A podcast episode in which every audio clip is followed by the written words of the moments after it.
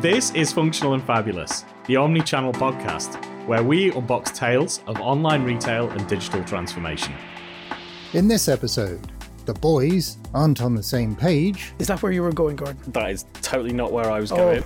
there's a chemical leak, I'm getting some smells. Gordon invents a new marketing strategy, They can think about you as they're slaving over the sink. and audio gremlins at various points during the recording make everyone sound like Darth Vader stuck down a well. I, I always think that It's a great touch making sense of everything that I've seen. Welcome to the Functional and Fabulous podcast. My name is Ger Keohane, and I'm functional. my name's Gordon Newman and I'm fabulous. And today we're joined by Matthew Brown. Matthew describes himself as a bloke that travels the world, camera in hand, looking at shops and then talking about them. More formally, he is a retail trend futurist and keynote speaker and conducts retail safaris, trend workshops, and best in class reports for retailers the world over. Matthew is also the owner and founder of Echochamber, a London based creative retail trend intelligence agency with a global reach that tracks global retail trends and feeds clients with information, best practice, and customer experience, store design, consumer trends, and innovation in order to help them future proof their business. I've seen Matthew in action as a keynote speaker at a number of events, and I love his perspective. I love the energy, the passion he brings, his presentation of the trends of best practices of retail. It's always really inspiring to see you talk, and I'm delighted to welcome you here today. Great to have you, Matthew. Have I accurately described what a retail futurist is? Yeah, I think you've kind of done a pretty good job. Thank you very much for inviting me. Pleasure to be here. Tell me, what's your day to day like as a retail futurist? I mean, on a weekly basis, what are you doing? Yeah, I mean, look, it's a kind of mix of international travel and being stuck in the office, making sense of everything that I've seen. So, pre pandemic, really doing a lot of travel. Uh, 2020 was shaping up to being a really busy year. I think I was booked for flying three times a week for the entire year. Then the shutdown happened and I didn't get on a plane for two years. Now I'm back again, not flying those same volumes. Um, but the world's opening up and I'm back out traveling. So I'm either talking at international conferences or running retail safaris, most of them in London, but also internationally, or going out and looking at retail and trying to see what's there on the shop floor, um, you know, seeing innovation as it happens in the world's best shopping cities and then feeding it back and talking about it. It sounds like the travel is fabulous and the reports are a bit more functional there. Well, I'm not sure the travel itself is fabulous, but being there is fabulous. Travel is pretty grim. Post COVID, airports are still looking pretty sad. Um, you know, it's the last sector really to be to be trying to push back. And interestingly, obviously, airport retail was a huge growth area back from sort of 20, 2010 onwards. So it's had a real, real hit. Um, so it's not quite as fabulous as it was before, but it's great being in other places and, uh, you know, even just for a day. What kind of cities are you going to? Obviously, London, where you're largely based, New York. Do you ever get over to the Far East at all, into China and so on? I do, but I haven't been out to Asia since the pandemic. Uh, I was hoping to get out at the end of last year, but it was still travel restrictions, obviously, with China. Uh, Japan only just opened up, so I think it's going to be 2023, sort of towards the later half of the year before I can get back to Asia. Um, but uh, but yeah, no, it's a, it's a mix of the, the the big obvious shopping cities with actually what's also really nice is going out and looking at smaller towns and looking at retail in less obvious um, you know destinations. And I was out in Limerick for the day on uh, on Wednesday. It's it's great, and uh, you know what's really nice about it is that is that actually it kind of vindicates my philosophy, which is that retail trends apply wherever you are and whoever you are, whether you're a small one man business in Limerick or you're a you know mega brand on Fifth Avenue, actually the principles of great retail experiences are the same. Um, and you know, actually getting out there and looking at those small towns as they were, uh, you know, offers that proof. And I can photograph these stores and show them alongside the grand flagships of Champs Elysees and Oxford Street and Regent Street, and say, look. Fantastic retail, and uh, as I've been saying for many years, because I've been working in the Irish market for more than ten years, Irish retail is also absolutely world class. It's great. It's great to hear. So, yeah, sorry, Gordon. Can I just ask, Matthew? You've mentioned your principles of great retail. What are your top three? Uh, well, I think probably if I had to really distill it down, you're talking about the wow of products looking better in store than they do at home. because that's a huge job and that's done through design and through merchandising. Curation is massive in a world where we can get every product online. It's how do you select and how do you present? How do you filter choice and make choice relevant to customers? And then the final bit, storytelling, which is huge. And there are a million different ways that you can tell stories in three dimensional tactile ways, up to graphics on the wall, through to staff telling stories. But that would be really the, the three key areas. It's the wow, it's the curation, and it's the storytelling. And then maybe the final bit would be the personalization, mm. you know, creating products that are totally unique for you or services that are unique for you. That's great to hear because, in the same way as we think about great retail being on a spectrum, where you know um, you're doing a kind of different scale levels depending on where you are in the world. Equally, you know, when it comes to in store and online, the curation, the personalization, the storytelling, the wow factor, you know, it's all still retail. And that's an area that we harp on about quite a lot. And what we have today, uh, we have a bit of unboxing from a business here in Ireland called Faerly. I'd love to introduce this a bit. I guess, Matthew, you should have received our Faerly box. I got my Faerly box. Um, so Faerly, it is spelled F A E R L Y, but pronounced fairly. Just like I'm fairly looking forward to opening this. I'm fairly looking forward to what we've been sent. It's entirely branded and it looks really lovely. And on this box, I actually have Mr. Functional. Oh, and I have Mr. Fabulous to my point about personalisation. Have you got anything on yours, Matthew? I didn't. I just got a very nice uh, sustainability message, which I thought was lovely, which is previously shipped in twice loved packaging, and it says, "Please excuse, we like to reuse," which I thought was a really nice way of of you know communicating that sustainability message, which you know is a nice opportunity for online businesses to show their kind of environmental credentials alongside physical ones. It's a great touch because you know you. Uh, from a sustainability perspective, you do want to be able to reuse, but obviously if you as a customer get a battered package sometimes it could be a bit disappointing but that little uh, that little sticker is a, is a lovely touch because it's a, it's a nice little graphic uh, piece and at the same time kind of gets across the uh, the sustainability message um, so let's let's have a look inside. Well, just as we're about to, to rip open the box, we should probably talk about Faerly a little bit because uh, what we like to do on the podcast is talk about small uh, or growing Irish businesses and um, Faerly's uh, recent uh, recently launched Irish online business with a focus on product that uh, is made sustainably and and product that's Irish. So to your point earlier, it's a curated collection. The guys are based in in Kildare. It's a great story, and I can't wait to see what's in the box. I'm I'm a bit of a fairly fan. so, so uh, we have uh, immediately as you open the box, um, it tells us that good things have arrived which is a, a really nice touch. The box itself is lovely. It's a, a really simple um, package again, sustain, all about sustainability, the brown cardboard, etc. And what a what a burst of color as you open up the box. Yeah, I I I think what they what what they do really well is this focus on the unboxing experience, which uh, has been pioneered by uh, mm. our fruity computer friends. But what what they've done is is really nice. There's a handwritten card in mine, um, and and it's wrapped beautifully in in some really nice tissue paper.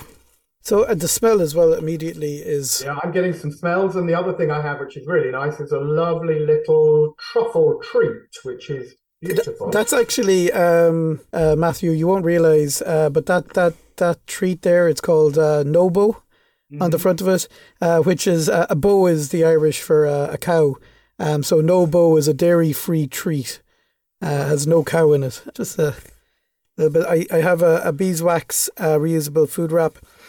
The smell immediately is beautiful. It's really really lovely. So these are stunning. Obviously all sustainable. This I love goods. a wishcloth. This is a really a really clever product that the guys have been selling. I'll wave it up at the, at the camera if you're watching it on the podcast. What is it? Uh, but a wish cloth is a gift card that you can send to somebody, but afterwards you can use it as a dishcloth, and it should last for about nine months.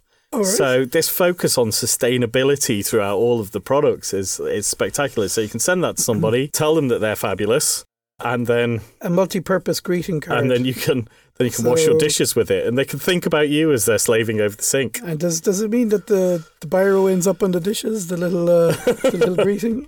Um, I love the matches. we we have matches here, which means there's a candle in here somewhere. I'm sure. Um, yeah, these are these are beautiful box of matches from a company called Field Day. Um, let's have a look. and a candle. beautiful candle from Folk. I have, and I don't know what you guys have. What do you What do you have, Matthew? Well, I mean, I've just opened up because there's a second box here, which is really lovely. Um, Yes. I do have the hand, you know, the handwritten card, which I think is absolutely beautiful. And then the way that it's actually presented, it, this is, you know, this is online done as a present, which I think is fantastic. Mhm. And this is the real opportunity for for small independent businesses to actually rethink that whole unpackaging experience, which is something, of course, that Steve Jobs took very, very seriously with Apple. That actually product packaging was was was considered as much a part of the purchase as the actual product itself. And so this is wonderful. This is like opening a box of gifts, and I have the the food wraps um, and the postcards, and then just a beautifully presented, fantastic sort of gift hamper of little uh, socks and seed bombs. It's um, it's magic. I I always think that um, it it's really nice when when you're unboxing something and it's packed full of joy, and this is like a little joyful box of just good stuff that you would want to have. So we've been sent some tea, some chocolate box, some socks. A fantastic set of set of gifts and. Uh, f- fantastically well done. This is really nice. There's a couple of things here that the, the thought gone into this is great. The candle, for a start, it's by Field Day. Um, I'm not even going to read out the notes here, but it smells absolutely beautiful. And the instructions on how to use the candle end with the uh, basically the instructions are seed paper. So once the candle is used, um, you can reuse it, um, put the seeds into the candle, I guess, into the into the, the jar, and grow yourself some flowers. It's quite a nice touch, isn't it? That's incredibly clever. And this is great. This is for the uh, the wild swimmers of the world. uh, a pair of socks that looks like it's a pair of socks with open water. Uh, swimmers, people on the beach, uh, and all of that kind of thing, by uh, by a lady called Marion Bellio. So this is really lovely package, um, beautiful, uh, beautiful gifts. Um, a great little company uh, here in Ireland called Faerly. I really like that. It's very Yeah, clever. it's if lovely. if you haven't if you haven't visited their website, then we'd urge you to go along and have a look. And thank you to the guys at Faerly for sending us sending us our boxes this week. Thank you very much. Wow, what a treat! This episode of Functional and Fabulous is brought to you with pride by StudioForty9, retail e commerce experts, omni channel growth consultants, and cut through performance marketing specialists. StudioForty9, where your digital retail success is built. Okay, so really enjoyed that. Like you say, that's uh, Mr. Fairley all over. The attention to detail is wonderful. It's a, a really beautiful package. So, um, Matthew, I guess in your job as the uh, you know the the safaris that you do and um, that area of things, what are you looking for when you're doing a store tour with a group of retailers? Um, what kinds of things are you looking to point out to them, and you know what what are the retailers looking for um, on these safaris? I think the retailers are wanting to know what's happening in the market. The market's moving really fast. They want to see innovation. What's really interesting is that they're not just looking at their competitors. I think they're actually looking a little bit more deeply into what are the principles of great retail that are not necessarily on their doorstep, you know, in terms of what their competitors are doing, but that they could apply um, to themselves to make better retail experiences for their customers. So you know, most of the safaris I do are generic ones, so they're cross sectoral, and I'm looking at innovations in store design, in merchandising, in communication, in technology to a certain extent, and also looking at how cities are creating vibrant, sustainable ecosystems. That's the kind of the other part of the puzzle, as it were, you know, because on one level you're looking at retailers and what they're doing inside their own stores, but it's actually equally relevant as to what's happening outside. What are the neighborhoods? What are the districts? What makes a great, vibrant shopping district? And I always say that the best shopping districts in the world did not come around by accident. They came because it's a combination of retailers doing inno- innovative things, but also councils, landlords, um, developers actively sculpting and curating the mix as well. There's curation is super important, whether you're a retailer in a physical store, whether you're a retailer online, or equally whether you're a developer that's trying to build a shopping mall or a shopping district. It's about getting that right mix that fits with with what customers want um, to create destinations that are going to get people out of the house and off their phones and out shopping. What makes a great shopping district other than a curation of great stores? What are the other things that councils should be looking to do? Well, I mean, you've got obviously the streetscape, the architecture, uh, you know, to a certain degree, you know, functional things like pedestrianisation is obviously a huge tool. But, but you know, otherwise, alfresco eating, which is one of the things that we saw uh, after the pandemic, which was a lovely innovation. You know, reclaiming our streets away from cars and and you know dangerous moving traffic to places where we want to wander and sit and you know sit outside um, you know safe secure streets interesting shop fronts um, you know a varied mix of retail and hospitality and entertainment um, all of the things that go together to make bustling high streets. A mix of independent of brands um, all of that together when you get that mix you know combining in interesting and unique ways then you get a world class shopping destination. And if anybody who's listening wants to go and visit a really good shopping district that's a shining example of this and probably a bit more accessible than China or Japan, where where would you recommend that they visit? Well, I mean, London is a fantastic example, and mainly because a lot of people that don't know London would think it's a monolithic city. It's actually a city of varied different villages of which they all have their own character. So what you actually have in London is you have Covent Garden, which is controlled by one landlord. You have a lot of the West End, Carnaby Street, which is controlled by another landlord called Shaftesbury. You've got the Crown Estate, who control Regent Street. You've got the De Walden Estate, who did Marylebone High Street. and then you have the fantastic new developments of King's Cross and Battersea, each with their own landlords and developers, each with their own flavour.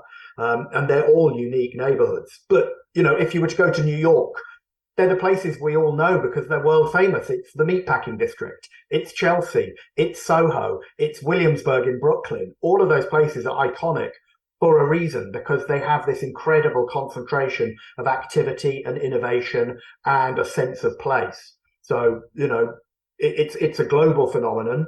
Um, but you know, if you you know if you're based in Ireland and you want to see the best that's easily within reach, then London is obviously a world class city.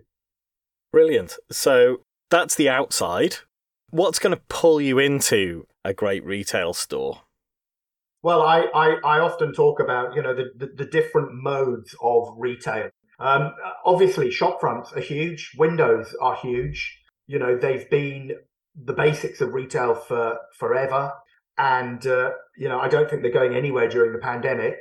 Then you have that first look as you go into the store, which is what I call first bite. And I actually think, you know, given our attention spans that are getting shorter and shorter, shopfront windows and first bite are the are the main power tools that retailers have to encourage people to actually walk in through the door and then to encourage them to go inside and explore.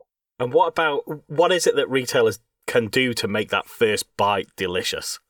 Well, it's it's down to design and merchandising, and to a certain extent, communication. Maybe um, also a sense of energy. You know, I mean, there was you know a number of windows I've seen over the years where they have live window displays with people in there doing things. You know, this is what we want as social animals. We want to feel like there's a buzz, that there's an excitement, that there's uh, you know uh, that you'd be missing out you know uh, retailers that can that can harness that that sense of fomo. Um, and the other very funny thing that I've been tracking for the last 20 years is this phenomenon of the queue that's outside the store.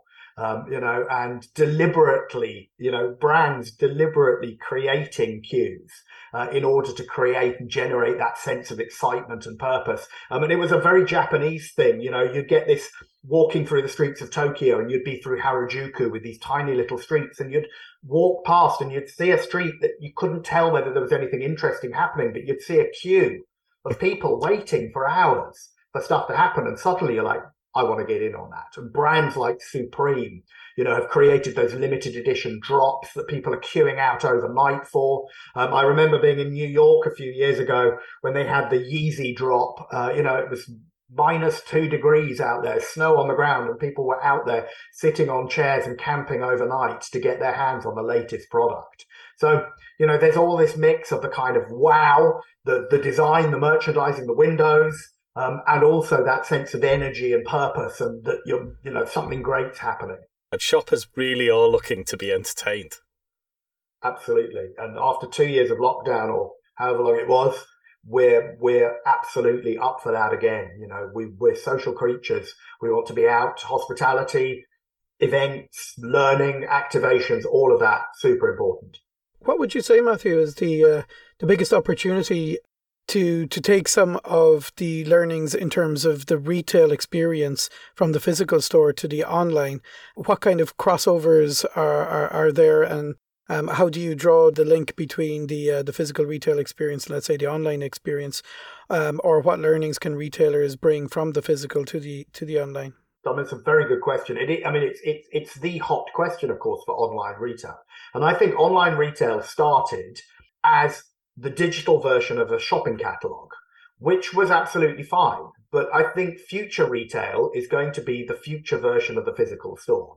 And so the big opportunities are to create three dimensional environments that you can actually navigate and browse through rather than as a static 2D thing. So we're absolutely seeing the rise of the virtual store the metaverse people are talking about. I personally think that a metaverse that doesn't have a crossover into the physical world is not the direction we want to be heading. But a metaverse that connects the physical and the digital absolutely has power. Um, uh, but I think all the principles of great retail, the things that I talked about, that wow, that curation, that personalization and storytelling are all principles that are not only, you know, good for online retail, they're absolutely essential. If you want to survive in that day and age, but I think from a more exciting perspective, you know, what could you learn from current trends in retail? I think the the move towards pop-up stores is something that retail could do as well, because retail, online retail is often the permanent catalog. You know, they have new arrivals and hot drops, but they don't necessarily have themed environments, themed spaces within online worlds. Yeah. That we're that we're seeing in in physical stores, and we're seeing especially in the luxury market these incredible collabs between uh, you know, artists and designers or, you know, one product supplier and a, and a luxury brand. Um, you know, and I was outside Harrods um, last week, um, in fact, at the beginning of this week, with the incredible Louis Vuitton Yayoi Kusama collab, where they've taken over the entire outside of Harrods. Um, this is happening around the world. Uh, Louis Vuitton in, in Champs Elysees has a huge, giant Yayoi Kusama bending over the building, painting dots on the mm-hmm. outside. Mm-hmm. Um, you know, they've done the same in Fifth Avenue. They've got this giant 15 meter tall statue outside Harrods again, painting dots on. You know, this is the kind of thing that's absolutely generating interest and excitement in the physical world. Bring some of that online. There are opportunities to do that. Even yesterday, we were speaking with a retailer who would have a fairly large catalogue, and every single product detail page on the website other than the product that is being showcased on on that uh, product detail page, every single page is exactly the same. But it's entirely possible to treat uh, various categories of product. Let's say if you're in fragrances, for example, you could look to uh, generate a more premium feeling within, uh, still on brand in the overall um, website, we'll say, but generate a premium feeling uh, in the fragrances or in some of the some of the makeups and so on and then have a, a completely business uh, business like approach to some of the product that is a, a, little bit more you know a, little less inspirational and so on. There's there's opportunities there, and of course, Gordon, you, you you've seen also the, the rise of the the PXP. We have we have the PLP, the product listing page, the PDP, the product detail page, and the PXP, which is the product experience page, which is which I'm a huge fan of, and I think some of the things that that, that I'm I, am i am keen to ask you about actually, Matthew, is is around how you create in a retail environment through merchandising that sense of of premium of because because you'll mm. often hear people say oh well we've a merchandising treatment for that but when a, when a merchandiser talks about that in a store what for you is good merchandising that looks premium that makes a product really stand out from the other products in the store and the other stores on the street because that's that's kind of the principle that that we talk to retailers about uh, quite a lot in terms of replicating that online. On, on the most simple level, the difference between Penneys, Primark, and Louis Vuitton is volume. So it's the volume of product on display. So the less product you have on display, the more premium it looks. Simply put. You know, it's actually not even a question of materials and, you know, having fancy materials because, you know, the, the funny world is that you have Comme des Garçons that's selling products, you know, selling a jacket at fifteen thousand pounds or fifteen thousand euros, and they're doing it in a pop-up store that's made of cardboard and you will have Penneys or you know you will have value retailers that have got marble marble clad counters and shiny you know shiny fixtures and they're selling products at a fraction of the price. So you know even the old simple definition of the difference between luxury and value you know value stores traditionally were ugly. They had you know crowded fixtures cheap fixtures grey carpet sort of you know cardboard point of sale and fancy stores had you know lots of expensive shiny materials. That has actually broken down over the years. Um, and although clearly in the luxury world of flagships they're still spending an awful lot of money on very beautiful natural materials. Actually where the real energy is happening particularly in the world of pop-ups is with cardboard and or temporary materials or you know stuff that looks from set design and they're not spending nearly as much capital investment on that environment as let's say sports direct is with a 10 million pound flagship on oxford street mm. so but what they are doing is giving the product space to speak almost is it, it, uh, am i understanding you correctly there Yes, they are. They are presenting the product as though it's a precious and unique item rather than as one of a thousand pieces of choice that you can have that are all packed in with with with different sizes. Um, you know, and it, it, it's it's again one of those things, isn't it? You know, if there's too much choice, it devalues what what you think there is. Actually, if you then present one item and you tell a fantastic story around that item, then you then you elevate how it looks. And, and we see that in, in luxury. Equally, what we what's really nice is seeing that in technical wear. Yeah. So I, I actually just posted a review that I've done of the Norrøna flagship in Oslo, which is fantastic outerwear and skis and duffel jackets. And they have this beautiful display where they've deconstructed the jacket. It's almost as though it's half exploded and it's been set in these glass panels. And they're basically each part of it is telling the construction of the different layers of that product. And with every extra bit of information, it elevates the the authenticity, the expertise, the desirability of the product, and it makes you feel that the brand is passionate and expert, and therefore you want that product that much more. That is an absolutely premium approach. I suppose it's the, the essence of curation as well, Matthew. You know, where you're you're you're not um, presenting everything you could possibly have and saying, "Look, here's a thousand t-shirts. Um, go go hither." Um, you're basically saying, you know, here are four th- four t-shirts that I have curated, I have hand selected for you, my customer, who I know. Can you speak a little bit about, um, in terms of the elevating the customer experience and for the retailers to get to to get to know the customer better. What is the ultimate kind of um, best personal profile approach? You know, have you have you seen have you seen um, really interesting ways or really good, let's say, get to know your customer type approaches in retail? Yeah, well, I, I think again, this is one of the hot topics, isn't it? And, and everyone's chasing the ultimate curated, mm. personalized experience. And what does that look like? And what does it look like in physical retail? And what does it look like as an online one? I think the ultimate goal would be that you would work as a customer, you would walk into an environment and you would only see things that were relevant to you. Yeah. That that that that combines not seeing products that are out of stock or that don't fit you or that don't suit you or whatever else it is. And you know the suiting you takes things to a to a to a further level because it means the the retailer needs to know you.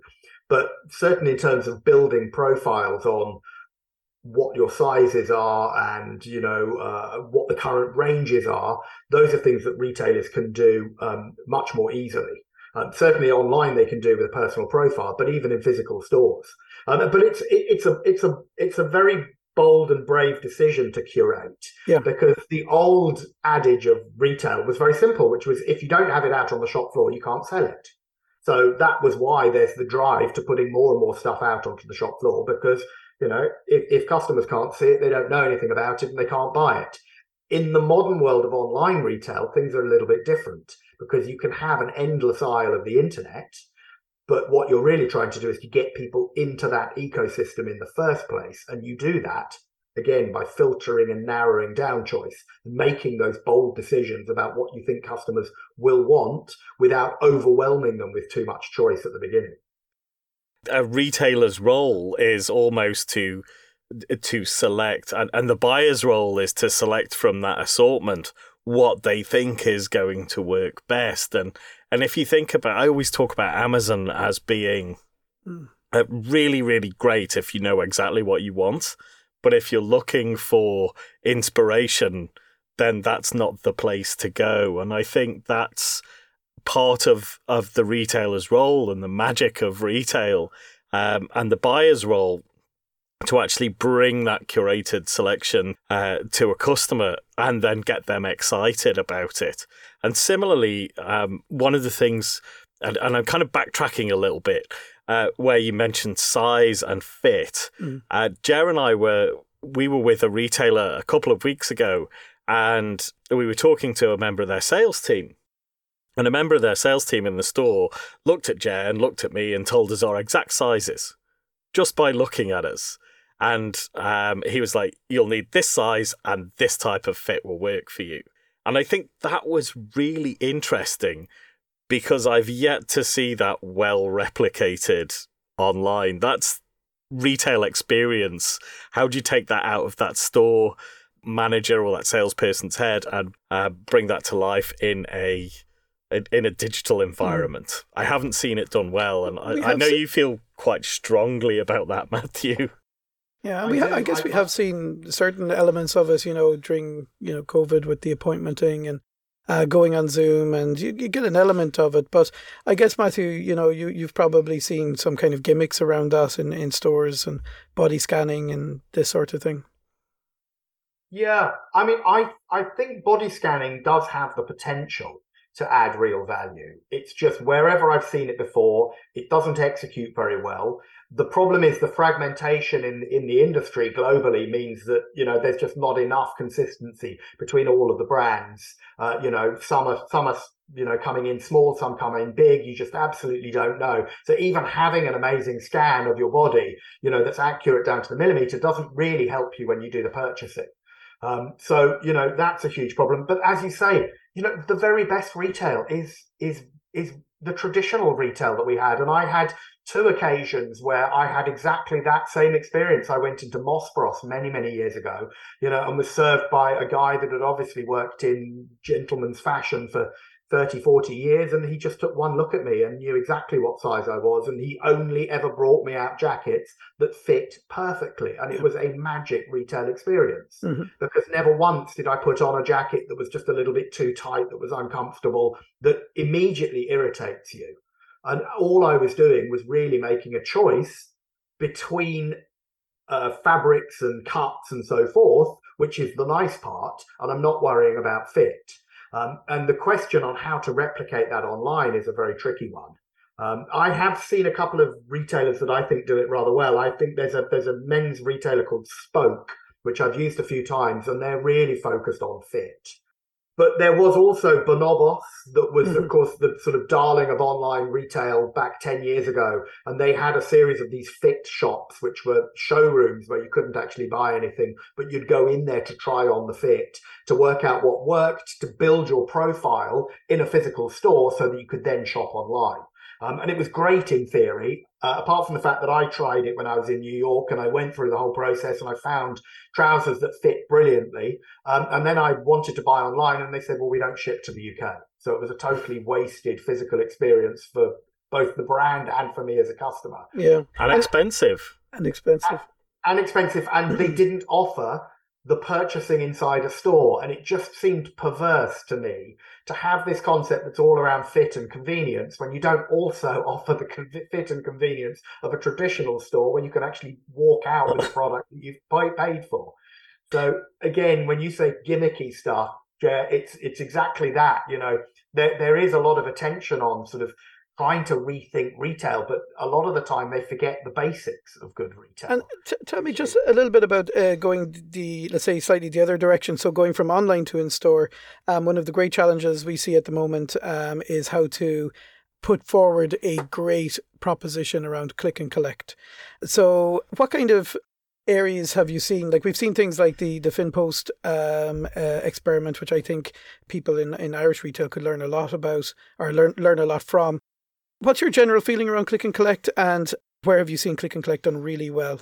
Yeah, well, I think there's two examples I could tell you that I think are good. I mean, I have to preface it with the sort of uh, admission that I personally, on a personal level, don't really use click and collect. I don't find it that convenient for me. And it seems to me that it it's very often a distress purchase for people that would much prefer to have some, something delivered to their home, but they live in a flat in a city and they don't trust it being left outside. So click and collect is often starting from a position where people don't want to be there in the first place. Mm-hmm. Um, and so, you know, a lot of the time retailers are doing click and collect, but they want to make it a little bit sticky. So they want to put it at the back of the store so that customers have to come in and you know look at the store because they're hoping there'll be an impulse purchase. And i utterly understand that rationale but it may have unintended consequences in the fact that customers are already in a hurry. They don't want to engage in that way. So i, I think you know if you're just doing click and collect as a functional approach i think there's some challenges there. Um, but I think the opportunity for click, and collect is to go above and beyond, to provide services that you didn't know you necessarily knew that are genuinely helpful and convenient. And so, as I said, two examples. Um, Posti, which is a um, Posti box, which is a concept from the Finnish post office, and they had this flagship concept in Helsinki. So it was basically a series of click and collect lockers which you would collect any online order from any brand and you would go in and you would pick up the order. But what they also had was you could you could unwrap the packaging there. They would recycle and dispose of the packaging there. You could also try on the products inside that concept. So they had a fitting room space. So if you were buying a fashion product, you could try it on there. And if it doesn't work, rather than having to do that in home and then rewrap it and then take it back again, you could do that whole process inside the store. And then they would provide the packaging for you to rewrap and to do the returns inside the store. And I thought that was a really nice added value idea. It makes so um, much sense, and, and, and, and an idea that we don't see uh, really at all. But um... no, I've I've not seen it. I think it's great if you're under a bit of time pressure, mm-hmm. and it saves like getting something to deliver, getting something delivered to the office, which many of us aren't going to anymore. Uh, getting changed in the office toilets, deciding it doesn't fit, and then trying to drop it into the post office before the post office closes at the end of the day. Instead, you can just go and and, and use this service. I think that's a a, a brilliant idea. I'd love to see that popping up in Dublin or in in Cork or you know even in Kilkenny. Yeah. So the other one I think is a really good case study is Nordstrom, which is the family-owned department store, sort of the John Lewis of of America, um, and they've been rolling out this concept called Nordstrom Local, which is a department store that's only about three thousand square foot with no product in it, and it's all about added value services, of which Click and Collect is the main hub of reason to go there. So you can go and pick up any of your orders from Nordstrom.com, but you can also do returns and not just for Nordstrom.com, you can do it for any brand, which is a really nice, generous approach. They have a tailor in store so you can do in store alterations. They have clothing recycling so you can donate clothes. They have all that upcycling and then they have in store services as well that are um, responsive to the local neighborhood. So they have things like um, stroller rentals on the Upper East Side in New York, where there's a lot of yummy mummies. Um, in downtown LA, they have a men's barber in there. Um, you know, kind, of over in Hollywood in LA, they have, um, uh, you know, brow bars and nail bars in there. And they also have a personal shopping area where you can book an appointment with a stylist and that will come in, which is again powered by either the local Nordstrom mm. flagship, so it's kind of it's a fulfillment hub where the where the main flagship is acting as a sort of warehouse, or it's run out from some of their subsidiaries like Trunk Club, which is the personal stylist. Yeah. So and that again, really a, nice kind of rethinking what click and collect is within a department store. Absolutely, and it's it's it's just evolving things a little bit by saying, okay, we've gotten we've taken things this far. What's the plus one? What's the next step up that we can do? Um, we've gotten somebody from online. They've come to, come to a location. We know why they're coming to this location. what's the next thing we can do um, now that they're in the location. But let's say stepping away a little bit from the standard online and uh, the physical, uh, let's talk a little bit about the metaverse. Are you seeing a little bit of the rise of metaverse? Um, what would you say are the best and worst experiences, um, and how does it differ from physical? Uh, how does it even improve on physical? Would you say? Yeah, well, I mean, I actually have been looking at virtual stores before I started looking at the metaverse. Um, and I, I'm not really sure where the difference is between a virtual store and the metaverse. I'm not sure really what the metaverse is. I don't think anyone really quite knows what it is. um, you know, as a, as a as a as a retail guy, if the metaverse is a place where all you do is you buy products for your digital avatar and then it stays online frankly, to be honest, I'm just not interested in it. It has no relevance to me. Uh, you know, people are already buying and selling through the gaming world. That's that is a different world. That to me is not real retail. I know there's real money involved. What I'm much more interested in is where does the physical connect with the digital? So where are you having retail experiences online that then connect through to products that you that you actually get in person in a home? Um, and there, I think we're seeing some really interesting innovation. And I thought um, Charlotte Tilbury did a fantastic virtual store for Christmas. It was a Christmas gift store, which was a series of three connected rooms with these walls of merchandise with a really nice curated selection of different products, which you could browse, you walk around like it's Google Street View, and you can then buy. You can meet the digital avatar of Charlotte Tilbury and play a little video of her talking to you, and lots of digital storytelling around there. And I thought that was a really nice approach. Um, equally, Bloomingdale's did a metaverse concept earlier this year to celebrate their 150th anniversary.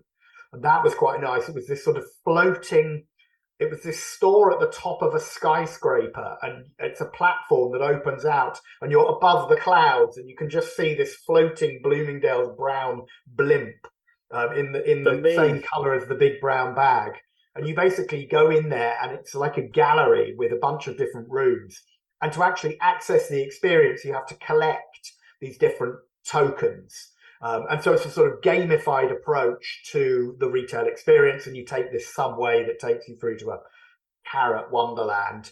Um, but again, it was linked to real products, real hot, you know, anniversary products that were limited edition that you could buy, that you could see, that you could walk and and, and browse. Um, and that I thought was a nice example of it.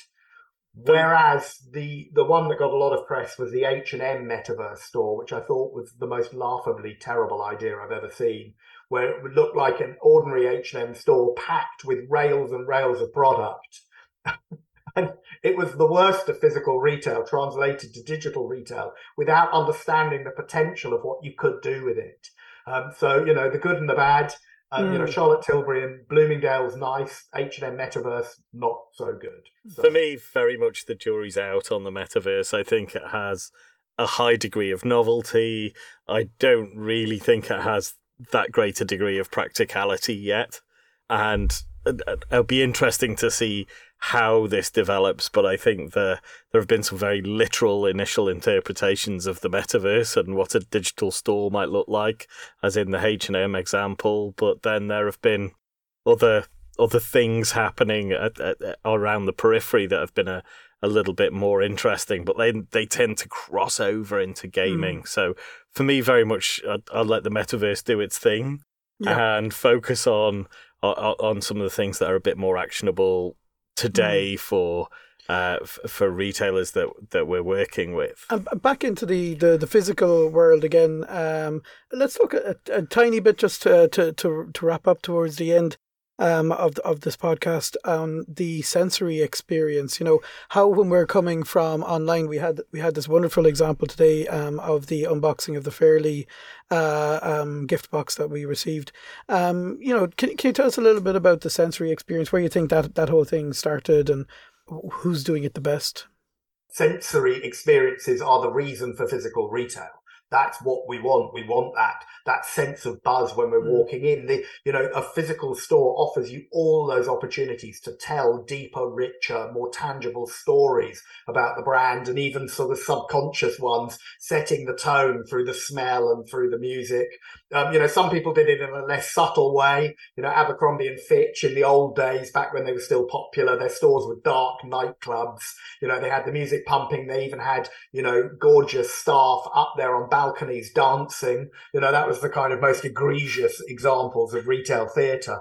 Um, but then, you know, look, we're seeing that across in much more charming and authentic ways through to food retail. If you take Eataly, which is the fantastic mm. slow food supermarket, they have counters where they are making the bread, they are making the pasta, they are making the mozzarella, they have restaurants in store where you can eat. Every product has graphic stories attached to them. That for me is the, the ultimate sensory environment. It is it's smell, taste, eating, reading, learning. They have a cookery school in there. Um, you know, that is covering all of the bases. That for me is, you know, the ultimate example of how to create sort of tactile tactile, sensorial retail spaces. Um, and you know, it's not not just in food. You know, Lush have have built their entire store portfolio around these three-dimensional sensorial storytelling. Um, you know, again with a big sustainability focus, mm-hmm. but also a big sense of retail theatre. Um, you know, super inventive in terms of treating soaps like like they're fresh fruit. You know, piled up in wonderful colours. Um, you know, all of these things are, are fantastic tools that retail can use. And, and bringing it over to the to the online side, we talk a lot about the last mile in um, in delivery, but of course the box is the thing that you get into into the into the hand, um, and the impact that the the box can can make even for a small business, it, it, it can be uh, disproportionate. You can have a very, very large impact that uh, larger businesses like Amazon can't do a whole lot in terms of an unboxing experience. So what you get, you get your, your book in a bag kind of a thing. But uh, smaller businesses can certainly put a lot more effort into the unboxing and get that, generate that experience um, and, and have the, the, the sensation, um, even though it's arriving in a small brown box. So, um, I guess just to wrap up, I, I would say uh, thanks very much, um, Matthew. It's, it's been great. I, I definitely think we could uh, we could stay on here for for a, for a while longer. I had a couple of other things that I wanted to get to. Gen Z, uh, definitely or Gen Z. I don't know which way are we pronouncing it. I'm probably too old. Uh, Both of us are.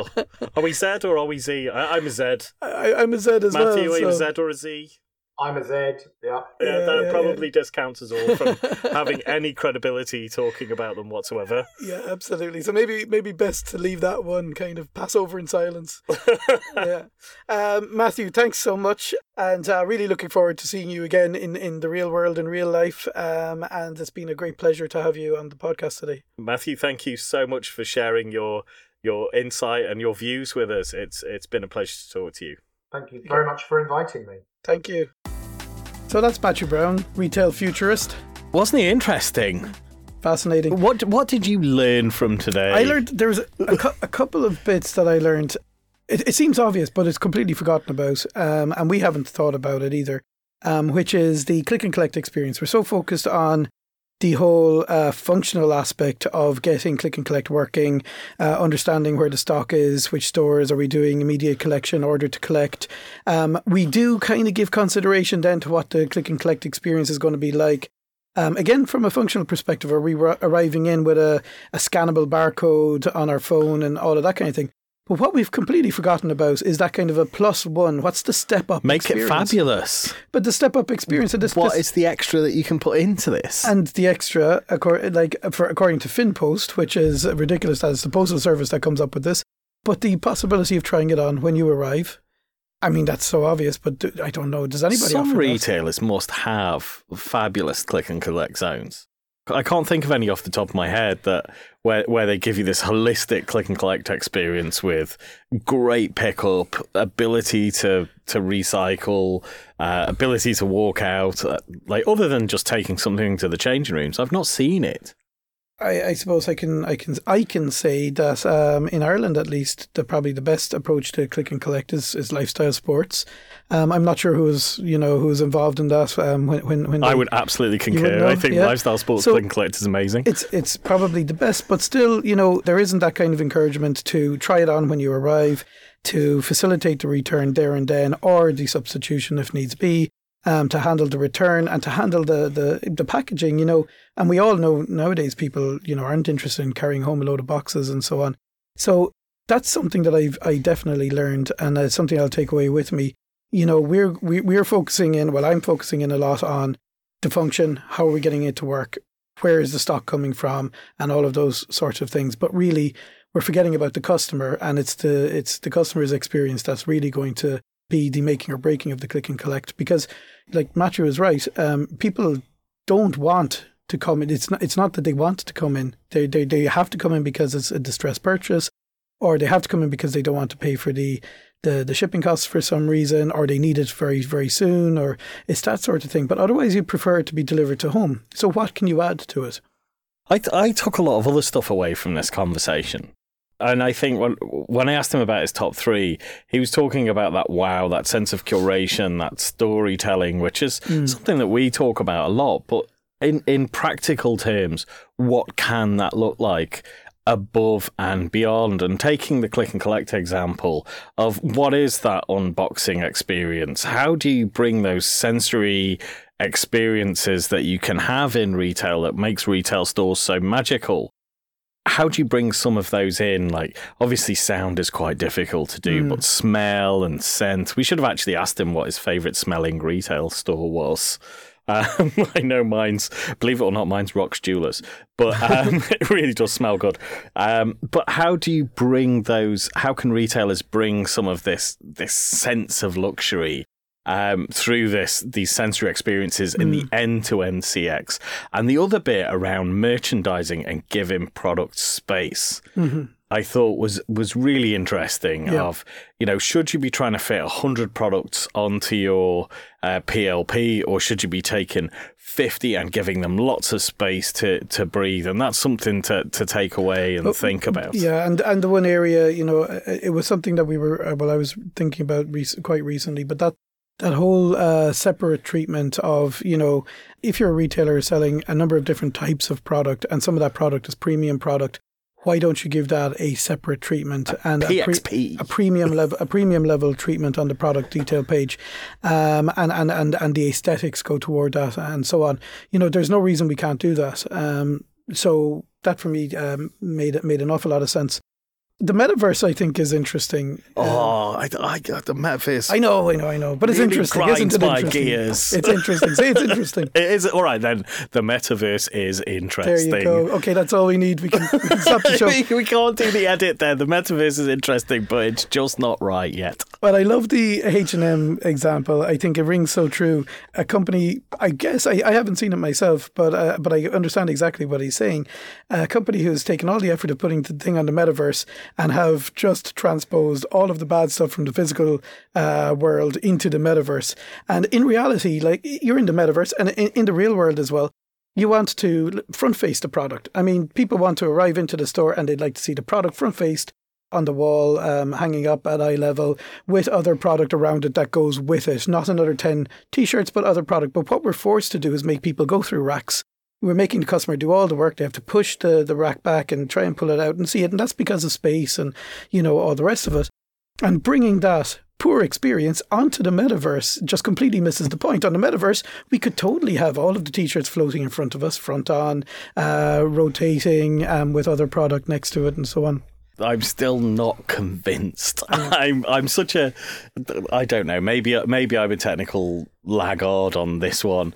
I I just think go to a shop if if that's if, if that fully immersive retail experience is what you need.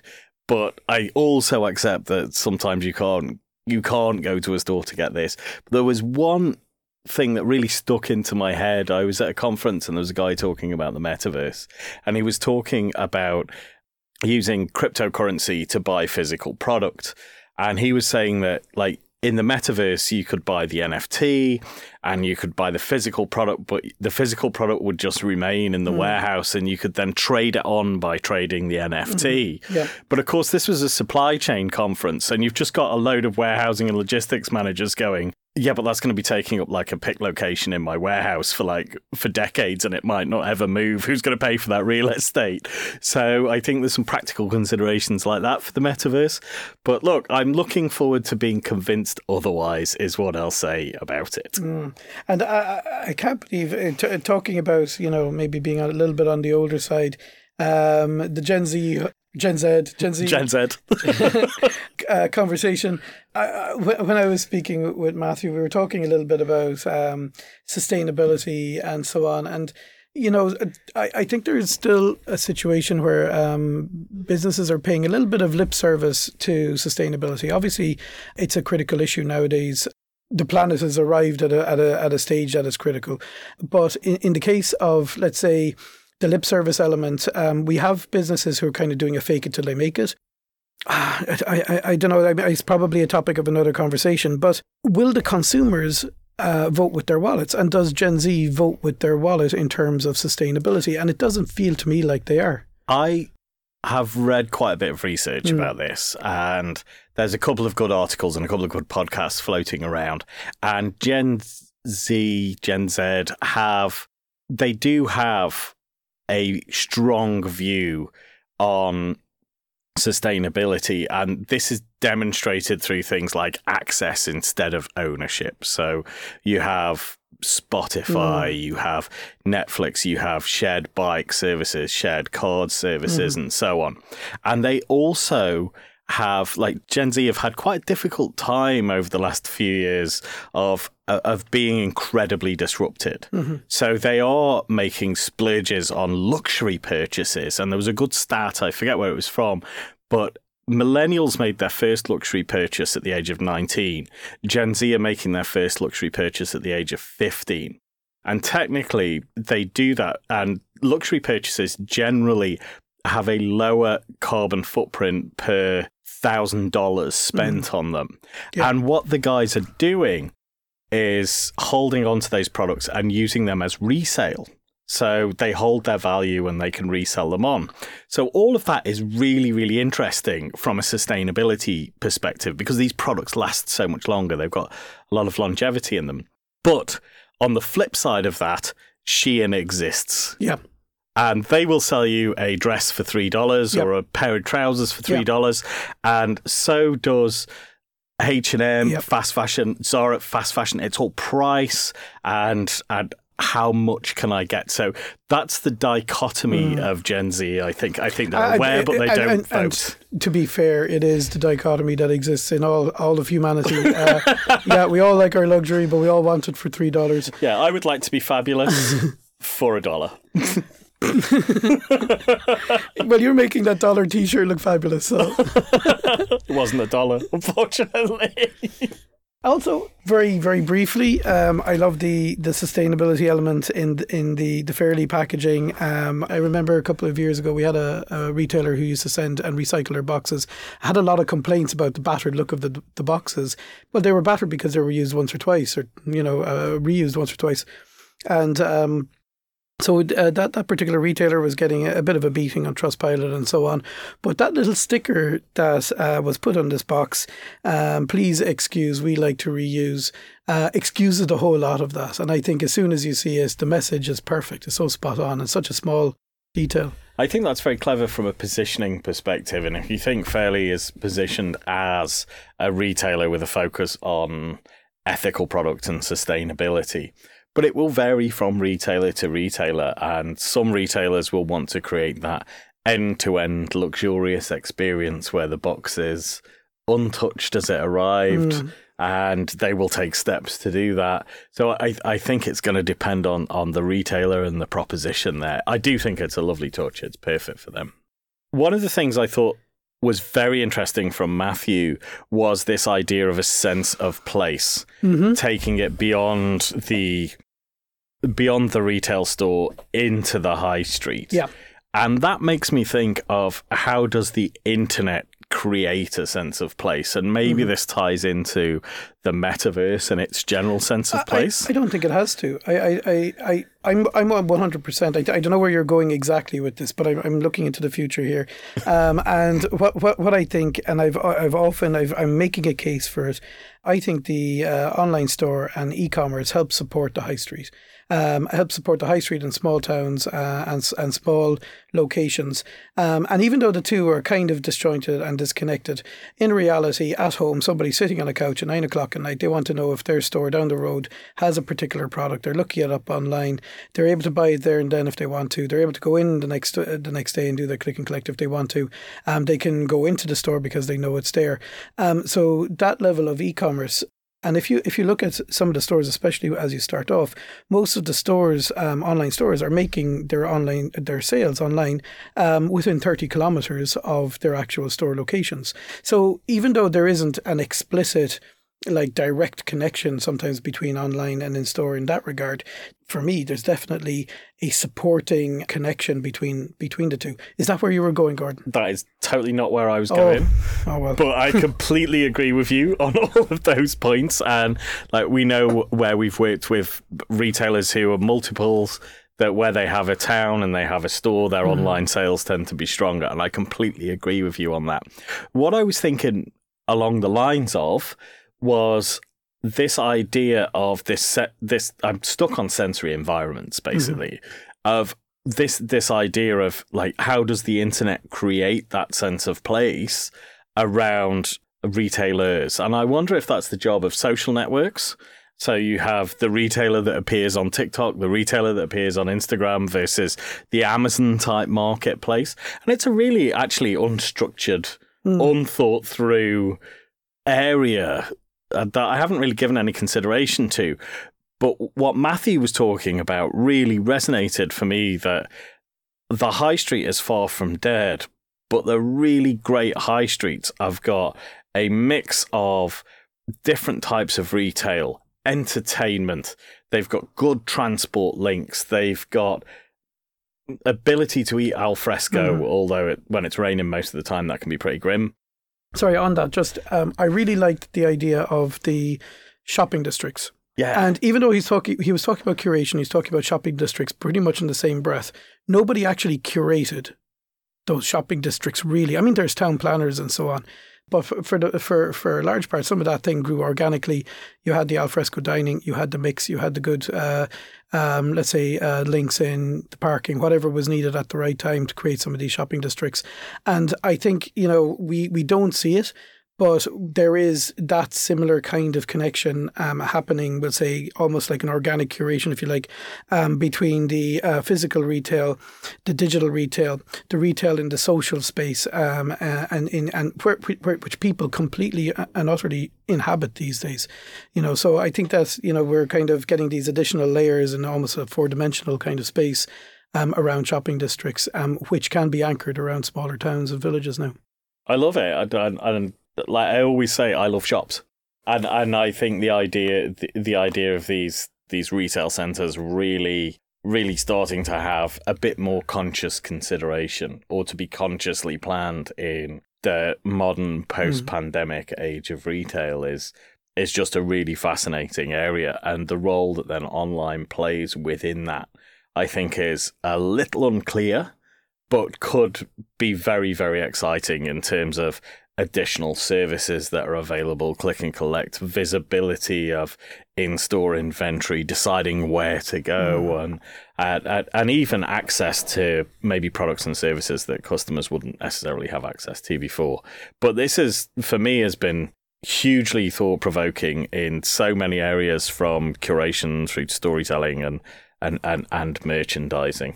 Very good. And on that note, um, all that remains is to say thank you very much for listening. Um, we look forward to catching you the next time on the Functional and Fabulous podcast.